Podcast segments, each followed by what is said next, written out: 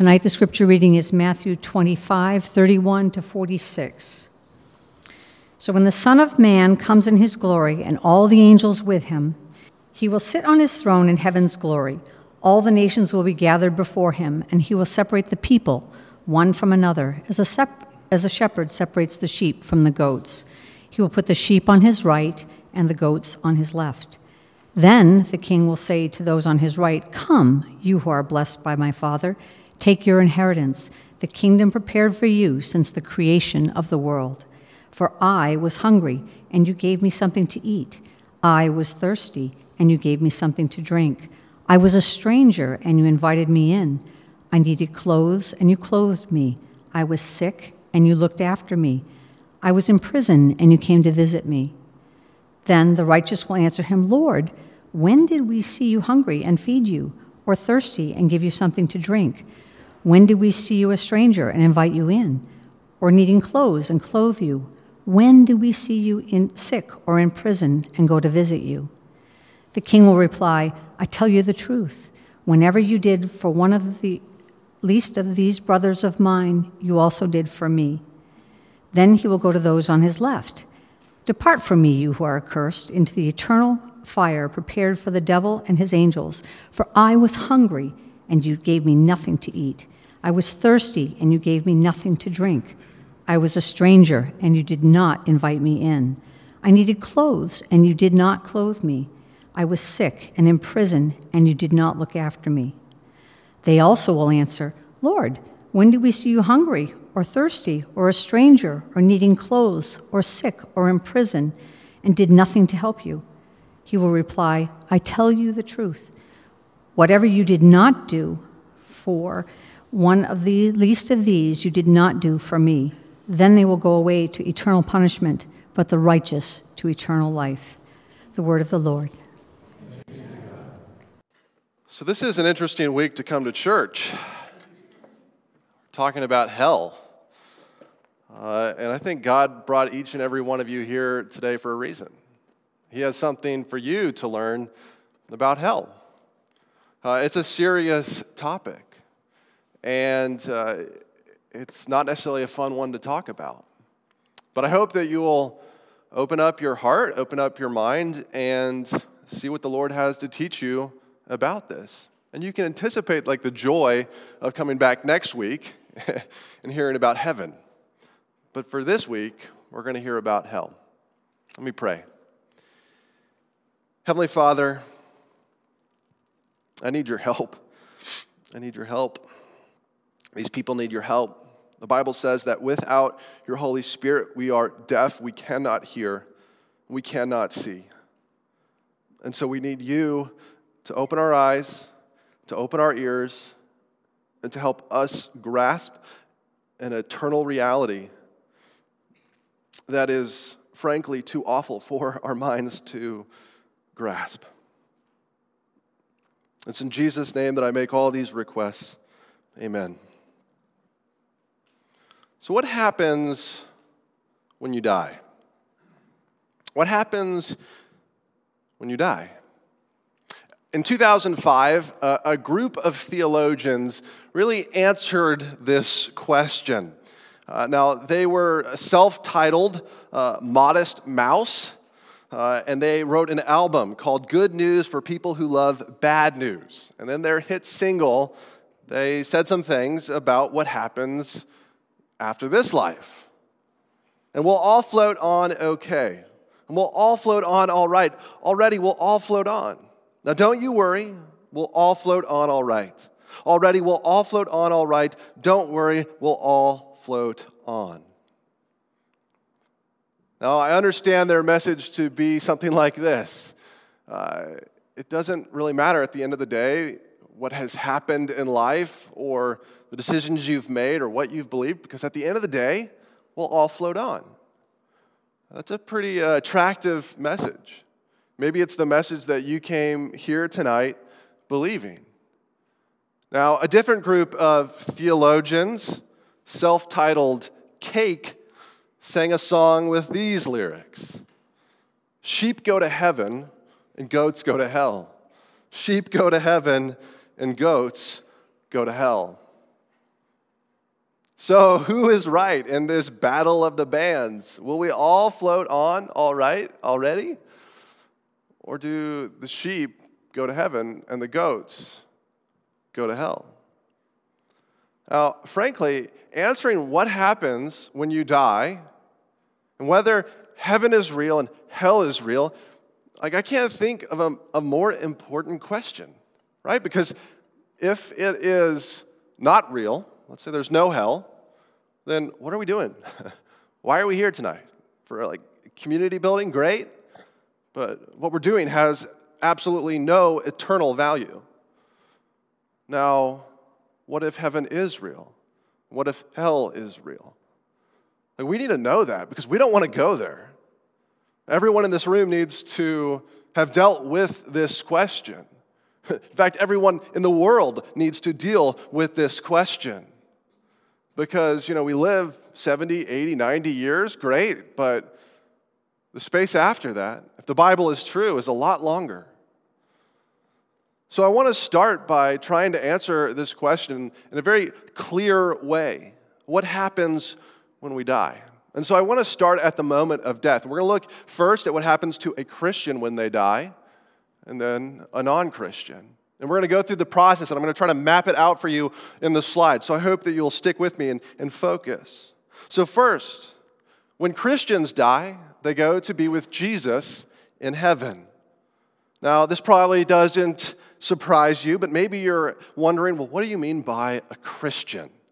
Do you mean like everyone that kind of labels themselves a, a, a Christian? And that's kind of saying, oh man, to all the other religions, you're out of luck. What are you saying when you mean a Christian? So I've created a definition of what a Christian is uh, based a little bit on our articles of faith, on, on, on Scripture. And this is not a, a perfect definition, but I want to give it to you. A Christian is anyone who repents of their sin, puts their faith and trust in Jesus Christ alone, and bears fruit as they follow after him, all through the work of the Holy Spirit. So, this tries to kind of encapsulate the basics repentance of sin, personal acknowledgement of sin, and then putting our faith and our trust in Christ Jesus, confessing and receiving his forgiveness, and then kind of giving evidence, showing signs that you have indeed been saved through fruit. Jesus teaches a lot on the fruit and we see that actually in today's passage. A fruit of being saved, right, is going to be caring for the sick, the poor, and the needy, especially Christian brothers and sisters that our passage talked about. And it's all through the work of the Holy Spirit, right? The, the Ephesians passage that uh, Andy had us read, I actually wrote in my notes, but I wasn't going to read it. It was like a special bonus feature for those that look on the website. But that's in here too, right? The Holy Spirit is the one who does this, who brings about salvation. Now, this definition doesn't fit all people, right? Uh, whether clarification on this is that this definition looks different. It is fulfilled differently for a child or someone with special needs than it is for an adult. Like the Holy Spirit and uh, Christ judges the heart, what level of repentance and faith someone needs to receive salvation. I believe that salvation is a gift. It's a gift from God, it's an act of grace. So I don't measure people's heart. That's up to God. But this is kind of at a basic level what we expect of someone who claims to be a Christian. Now, what happens when a Christian dies? Well, I want us to look at this first aspect. When a Christian dies, they go to be with Jesus in heaven. 2 Corinthians 5 8 says, We are confident, I say, and would prefer to be away from the body and at home with the Lord. So here on the screen, we have an illustration of dying and going to be with Christ. You're now in that resurrected, you're not in the resurrected state, but you're in, you're in glory, so you're perfect anymore. You're, you're now perfect. You don't have sin, right? A dead Christian is a perfect Christian. That's what we see on the screen here because you're with Jesus. Now, we are taken to be with God in a place called heaven. Most of you probably would use that term, but we actually see another word called paradise in the scriptures. Uh, Jesus says to the man on the cross, Today you will be with me in paradise, the other criminal. 2 Corinthians chapter 12, we see the apostle Paul, he writes to the church at Corinth, and he, he, there's like this parallel. He, first, he calls uh, heaven heaven, and then he calls heaven paradise. I know a man in Christ who 14 years ago was caught up to the third heaven and I know that this man, whether in the body or apart from the body, I do not know, but God knows, was caught up to paradise and heard inexpressible things that no one is permitted to tell.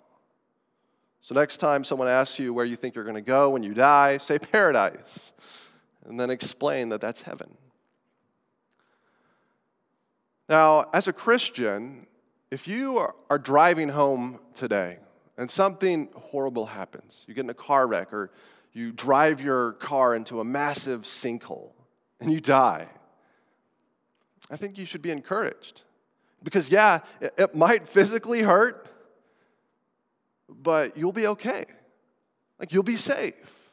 Yeah, your, your spirit, your soul will leave your body, but your, your, your soul is going to be with Christ. Like, you'll be with Jesus. Just by show of hands, do, does anyone in here ever get nervous about death? Okay, so this applies to some of you. I get nervous about death. I get full of fear. And when those moments come, think about, at the moment of death, don't think about pain. Think about Christ. Think about being with Jesus in paradise, in a place that is unimaginably good. Now, I wish this sermon was just about that but it's not. Because if there is a heaven, it implies that there is also a hell. And we see this also in the scripture mapped out for us clearly. So, what happens when people who don't believe and repent and trust in Christ? What happens to them when they die? Well, when non Christians die, they are locked away in Hades. Now, I bet some of you were expecting me to say when non Christians die, when non believers die, they go to hell, right? That's kind of the, the, the, the, story that we're in general told. But as I was studying the scriptures, I learned that there's a difference between hell and Hades. The Greek word for hell is Gehenna or Gehenna. And it's the place non Christians go after the final judgment. All right? So we're going to get more to the final judgment in a little bit. But Gehenna, uh, there's this there's backstory in the Old Testament. It was this valley south of Jerusalem where uh, really evil things took place. Moloch worship took place. And kind of the pagan idolatry of the day seeped into the nation of Israel. They began to worship this false god by sacrificing animals, by sacrificing people. They would sacrifice their enemies. They even sacrificed their own children, their own babies. It was a brutal place. And so in this valley, they began to light fires to get rid of the bodies. She didn't want disease and flies. So these constant fires over the course of the Old Testament and the intertestamental period, they became uh, kind of a, a symbolic of what is hell. Oh, that's hell. That's the worst place I can imagine. Gehenna. And so we're going to get to that a little bit more later, but there's another word. There's the Greek word Hades. And this, this word is used in the New Testament to describe where the wicked go when they die before the final judgment. In Luke chapter 16, Jesus tells a parable. It's the parable of the rich man and Lazarus. And uh, they go through life and they each die. And Lazarus goes to be at Abraham's side. The Bible calls it Abraham's bosom in some translations. Goes to heaven, to paradise. And Lazarus goes to Hades. In Hades, where he was in torment, he looked up and saw Abraham. So this is the rich man. In Hades, where he was in torment, he looked up and saw Abraham far away with Lazarus by his side. So he called to him, Father Abraham, have pity on me and send Lazarus to dip the tip of his finger in water and cool my tongue, because I am in agony in this fire. Now, Hades doesn't really sound much better than hell, does it? Right? It's still a place of torment, of punishment, of agony, of fire. It's not a place that you want to go. But when we visualize Hades, really what we should visualize is kind of like a waiting cell, a waiting cell, a prison cell. Hades is conceived of an under, as an underground prison with locked gates to which Christ Jesus holds the key. And I tell you that you are Peter, and on this rock I will build my church, and the gates of Hades will not overcome it. I am the living one. I was dead, and now look, I am alive forever and ever, and I hold the keys of death and Hades. These are both Jesus' words. Jesus gave these words. There's a reason I think that prisons are called hellish places. I think it's because it's based on a real hellish place, Hades. Now, when you think of Jesus, and when our culture thinks of Jesus, we tend to think of like a really lovable guy, kind of in our video. Like he seemed like a guy you'd want to hang out with, right? He seemed uh, pretty lovable. Maybe he's a hippie, has dreadlocks, he, he wears an overabundance of knitwear. I know some of you don't believe that's a thing. If you've ever watched the, uh, the, the, the play Godspell, that's kind of who Jesus is, right? You're sad at the end because he's such a great guy. You don't want him to die. In the Christianized version, like Jesus rises from the grave, but in the secular version of Godspell, Jesus does not rise from the grave. But who is Jesus? He's just like this wonderful guy. Do you realize that the scriptures say that Jesus is also not just a king, he is not just a judge, he is a prison warden? Jesus holds the keys of Hades. That means he has authority over every single person sent there. And Jesus does not let anyone out. Once you go there, that is final. And that breaks my heart. But Jesus is also good and he is trustworthy. If you're not a true Christian, if you're not a follower of Jesus, I want you to be afraid tonight. I want you to be scared. Because Jesus in the scriptures was fine with scaring people with hell. I don't want you to spend even a moment in this prison cell. If you believe yourself to be a Christian, this is a great opportunity to examine your own heart. Say, Am I repenting of my sin? Am I trusting after Jesus? Am I bearing fruit in my own life? And as we see those things, and you can talk to brothers and sisters in Christ, you can be just encouraged that you won't go to Hades. This is not a place meant for you. If you are in Christ, you will never go here. So we see that when Christians die, they go to be in heaven with Jesus. And when non Christians die, they go to Hades. They're locked away. We call this time period the intermediate state. In the intermediate state, we await the resurrection.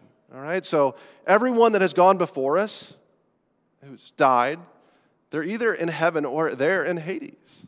This is called the kind of the, the in-between time, the intermediate state, where you're either waiting above spiritually or below spiritually. Now, this is not the perfect place. Our, our video from the, uh, the Bible Project illustrated that well. This is not the perfect place. See, we need something more than this. We need our bodies. Like in spirit, you go, right, to be with Jesus or in spirit, you go to Hades.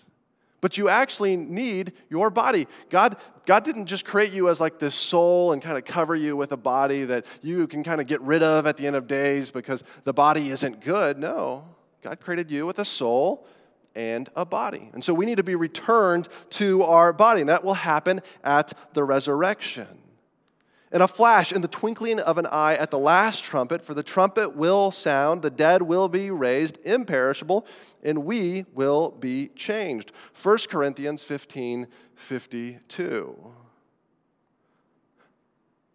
See, uh, a horn will blast. This is, this is like the, this is the final note. At the end of a book, this is the last period of kind of the story in this life. And at the end will be worldwide. There'll be this, this trumpet blast, and everyone will hear it. Everyone all around the globe, everyone that has died beforehand, everyone will hear it, and everyone will be resurrected to their bodies, whether good or bad. And in this moment, we will face the final judgment. When Christ returns, you will face the final judgment. That's a pretty kind of stiff challenge, isn't it? When Christ returns, when that worldwide trumpet blast sounds, you, each one of us, each one of us downstairs, each one of us that have ever been in this room ever, will face the final judgment. See, Christ will go from being a prison warden and a king, I mean, he's always a king, but he will transition from being a prison warden to a judge, to the judge of the supreme court, the court of all courts. The Bible calls this the judgment of Christ, or the final judgment, or the, the great white throne judgment. Now, different Christians throughout Christianity have kind of understood how the end will take place differently. And I'm just focusing on the basics of what I believe the scriptures to teach. But our, our articles of faith allow for a variety of positions on this. But as I read the scriptures, I see one great judgment. And this gets back to our passage in Matthew that we read at the beginning, where Jesus separates the sheep, the Christians, from the goats, the non Christians. And this is how that passage starts. When the Son of Man comes in his glory, that's the trumpet blast, and all the angels with him, he will sit on his glorious throne. All the nations will be gathered before him, and he will separate the people one from another as a shepherd separates the sheep from the goats. And in our text in Matthew, Jesus separates the, the sheep from the goats. He highlights like how they have treated the least of these, focusing on the brothers and sisters of Christ Jesus, so other Christians. Have you treated my people well, or have you not? Now, it is quick. it, it, it is. The first thing we want to do is say, you know, we are saved by grace. And that is, amen, hallelujah, absolutely true. But there's a reason Jesus put a passage on hell next to a passage on caring for the poor and needy. It's because he's serious about it. See, God is serious about fruit in our lives. God is serious about us not only trusting, but also obeying. In one of Timothy Keller's sermons, he points out that the sheep and the goats, when they're separated, they're both surprised. so the, the sheep they're like, we didn't, we don't remember when we cared for you, Jesus. And the goats are like, we, when did we not care for you? See, both are surprised. I think there's a couple reasons for this. First, we're supposed to obey. We're supposed to take God's commands seriously. But then when we do obey, and then when we do tr- truly, genuinely, authentically honor God with the things we're doing, Think it, it'll come as a surprise, right? We're going to be surprised by grace. We will have honored Christ Jesus in ways that we didn't even imagine were possible. This passage is both a strong reminder for us to obey Jesus' commands and a sweet reminder that in the end we will be surprised by grace.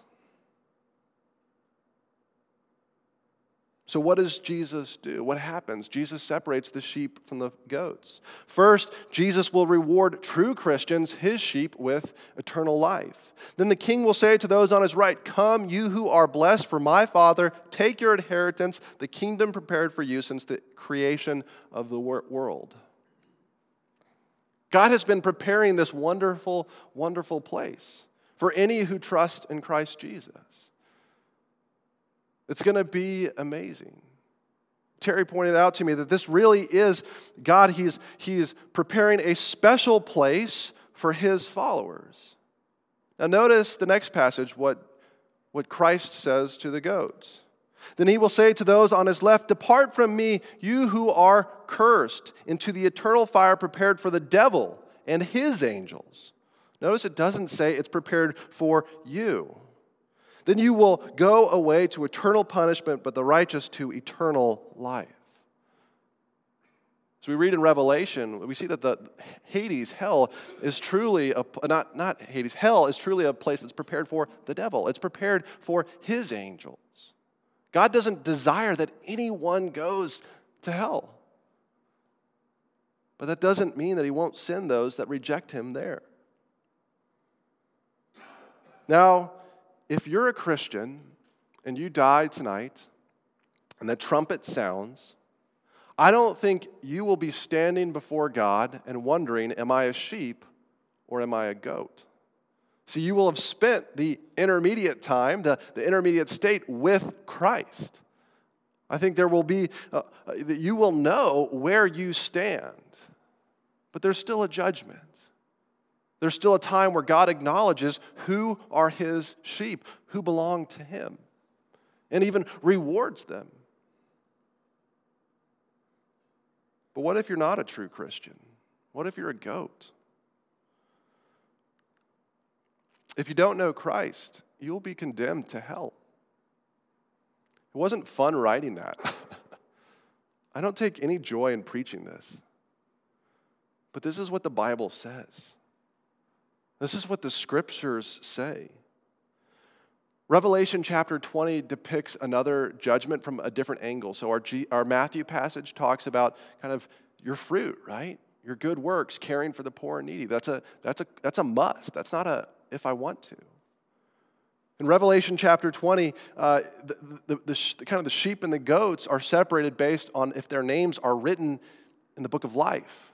And elsewhere in Revelation, it's called the Lamb's book of life. In other words, it's Jesus' book. If your name is written in Jesus' book, if your name is written in Jesus, you get to spend eternity with him.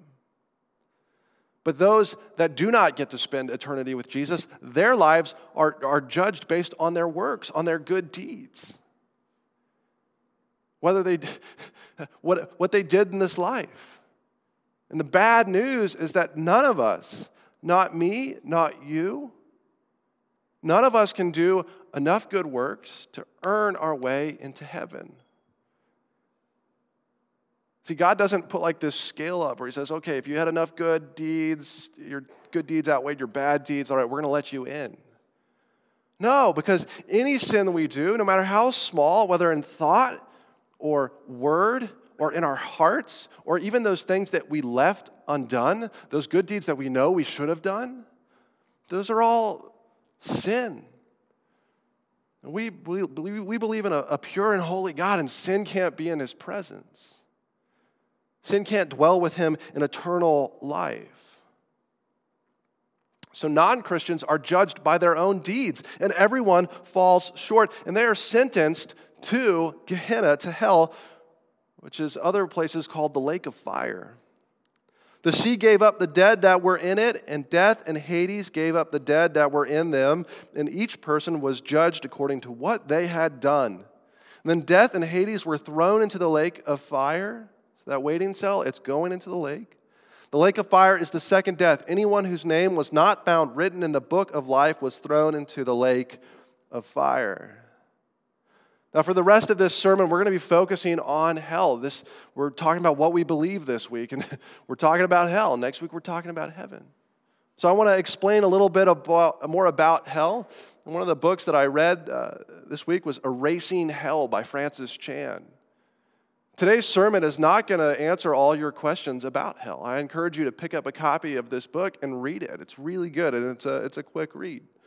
But I want to give you three main takeaways about hell, about this final state of punishment for those that reject Jesus. The first one is hell is more horrible than you can imagine. Maybe some of you think that hell is not really a place. Hell is just kind of the consequences you have in this life for doing bad things. Like, like I smoked, now I have lung cancer, man, this is hell. That's not true.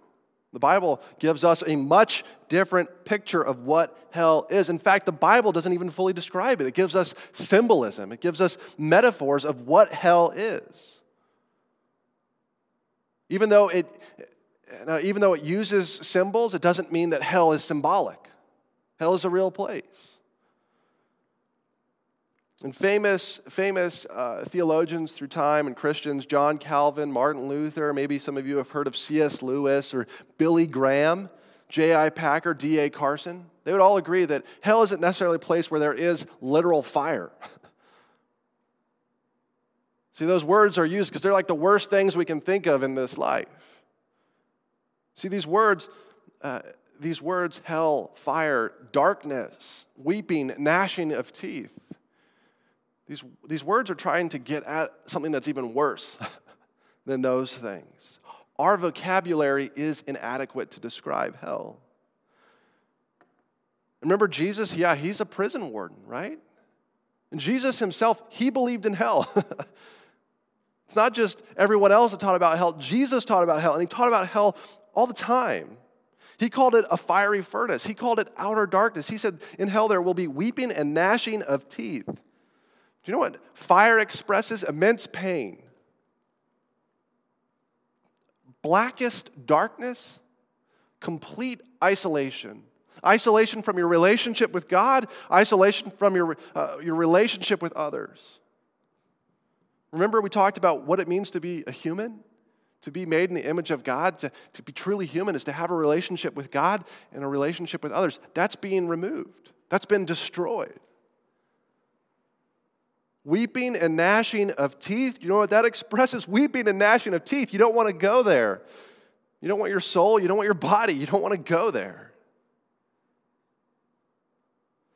The New Testament also speaks of the final judgment as something even worse than these things, as the outpouring of God's condemnation or wrath. Whoever believes the Son in the Son has eternal life, but whoever rejects the Son will not see life, for God's wrath remains on him. God's condemnation is poured out on anyone who rejects Christ Jesus, the Son of God.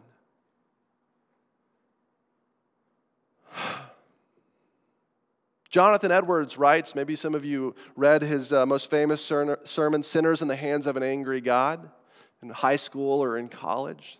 He describes God's wrath, his anger toward sin.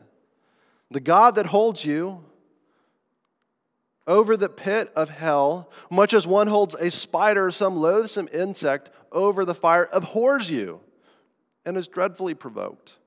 His wrath towards you burns like fire. He looks upon you as worthy of nothing else but to be cast into the fire. He is of purer eyes than to bear than to bear to have you in his sight. You are 10,000 times more abominable in his eyes than the most hateful, venomous serpent is in ours. You have offended him infinitely more than ever a stubborn rebel did his prince. And yet it is nothing but his hand that holds you from falling into the fire every moment. This is how God views us apart from Jesus. If you have put your faith and trust in Christ, you're now a child of God. But in our sin, apart from Christ, we are abhorrent.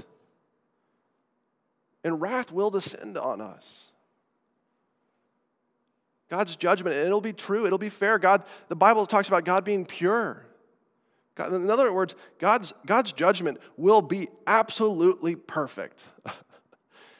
you will get exactly what you deserve. There's a way out through Christ Jesus.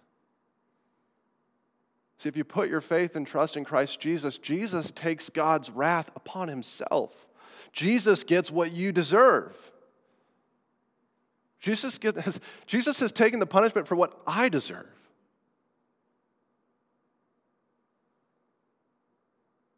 That condemnation is upon him. Jesus took something that is more horrible than I can ever imagine. What else about hell? Well, hell is final, it is punitive, it's not corrective. In other words, hell is intended to be a punishment. It's a punishment that punishes. It's not like when you correct your kids. You're trying to correct them and you want them to live a better life. That is not hell. There is no coming back from hell, there is no redemption from hell. There are no second chances. We see this in Hebrews. Just as people are destined to die once and after that to face judgment. Maybe some of you come from a Catholic background and you believe in purgatory, this place of refinement. The Bible doesn't talk about that. That comes from church tradition. Hell is not purgatory. Maybe some of you come from a universalist tradition where, in the end, everyone gets to go to be with Jesus in heaven. Man, I wish that were true. But that's not what the Bible says. And finally, this comes from Francis Chan's book. Hell is a place of annihilation or never ending punishment. Now, this is a quote. There are historically three positions on hell universalism, essentially, no one ends up there, annihilationism, the people who go there are destroyed once God's justice is satisfied, and three, eternal conscious torment. That means hell goes on for billions of years, and you experience that for all of eternity. Now, the torment forever and ever, eternal conscious torment, is the historic Christian position. It's been held through church history uh, since the beginning. But the second position, annihilationism, it's been held by the likes of John, Stark, uh, John Stott, Clark Pinnock, and Edward Fudge. So I really wrestled with this third point. Here's the deal I, as your pastor, do not know everything. That doesn't surprise my wife. I don't know everything. And I've held to the eternal conscious torment, and I've used annihilationism as kind of like this heresy. But I've recently been challenged to read the scriptures and see what the scriptures say. There's actually more biblical evidence for annihilationism than I thought. the Bible talks awfully, an awful lot about destruction. Now, maybe in some of you, your hearts are thinking, great, someone goes to hell and eventually they're destroyed. I can believe in that. That is the absolutely wrong reason to believe in annihilationism. Read the Bible, study the scriptures, read some good books, or read Erasing Hell, and like go through the scriptures. Francis Chan is an eternal conscious torment guy. But he also recognizes that you can be a Christian and hold to this other position as long as you're holding it based on Scripture. And I believe our articles of faith allow for either of those two positions, but not universalism. If you want to wrestle with this topic with me, come talk to me. I'd love to wrestle through it with you. Now, the point of this sermon and the point of this last point is not how long does hell last, right? If that's all that you walk out of here with, then you have missed the entire point of this message. The point is that at the final judgment, if you don't know Jesus, you will be condemned. And it will be terrible. And I don't wish that upon any of you. But there's good news. All of you are alive, as far as I can tell. There is still time. If you don't know Jesus, repent. Confess your sins to Jesus and say, I trust you. I trust you with my eternity. Take my place under God's wrath because I can't stand there. You know what Jesus says? Praise God. It says the, the, the angels rejoice. And the good news is you get to spend eternity with Jesus. Je- Christians will inhabit the new heaven and the new earth with God. And I want to tell you more about that, but you have to come back next Saturday and we'll go through this. So please come back. If this is your first time here, this was quite the, quite the week. Come back. Let me pray. I pray for each of the names that are on the hearts of the people in this room, the people that they're thinking about, their coworkers, their neighbors, their friends. Would you save each and every one of them? Would you do something amazing? Because we know that every person that, that puts their faith in Christ, it's a complete miracle. Would you show miracles in each one of these lives? God, I pray for those people in this room that don't know you as their Lord and there's their Savior, that don't know Christ that way. Would you save them? Would you soften their hearts? I know this is a hard sermon, but would something resonate? Would there be truth in this message?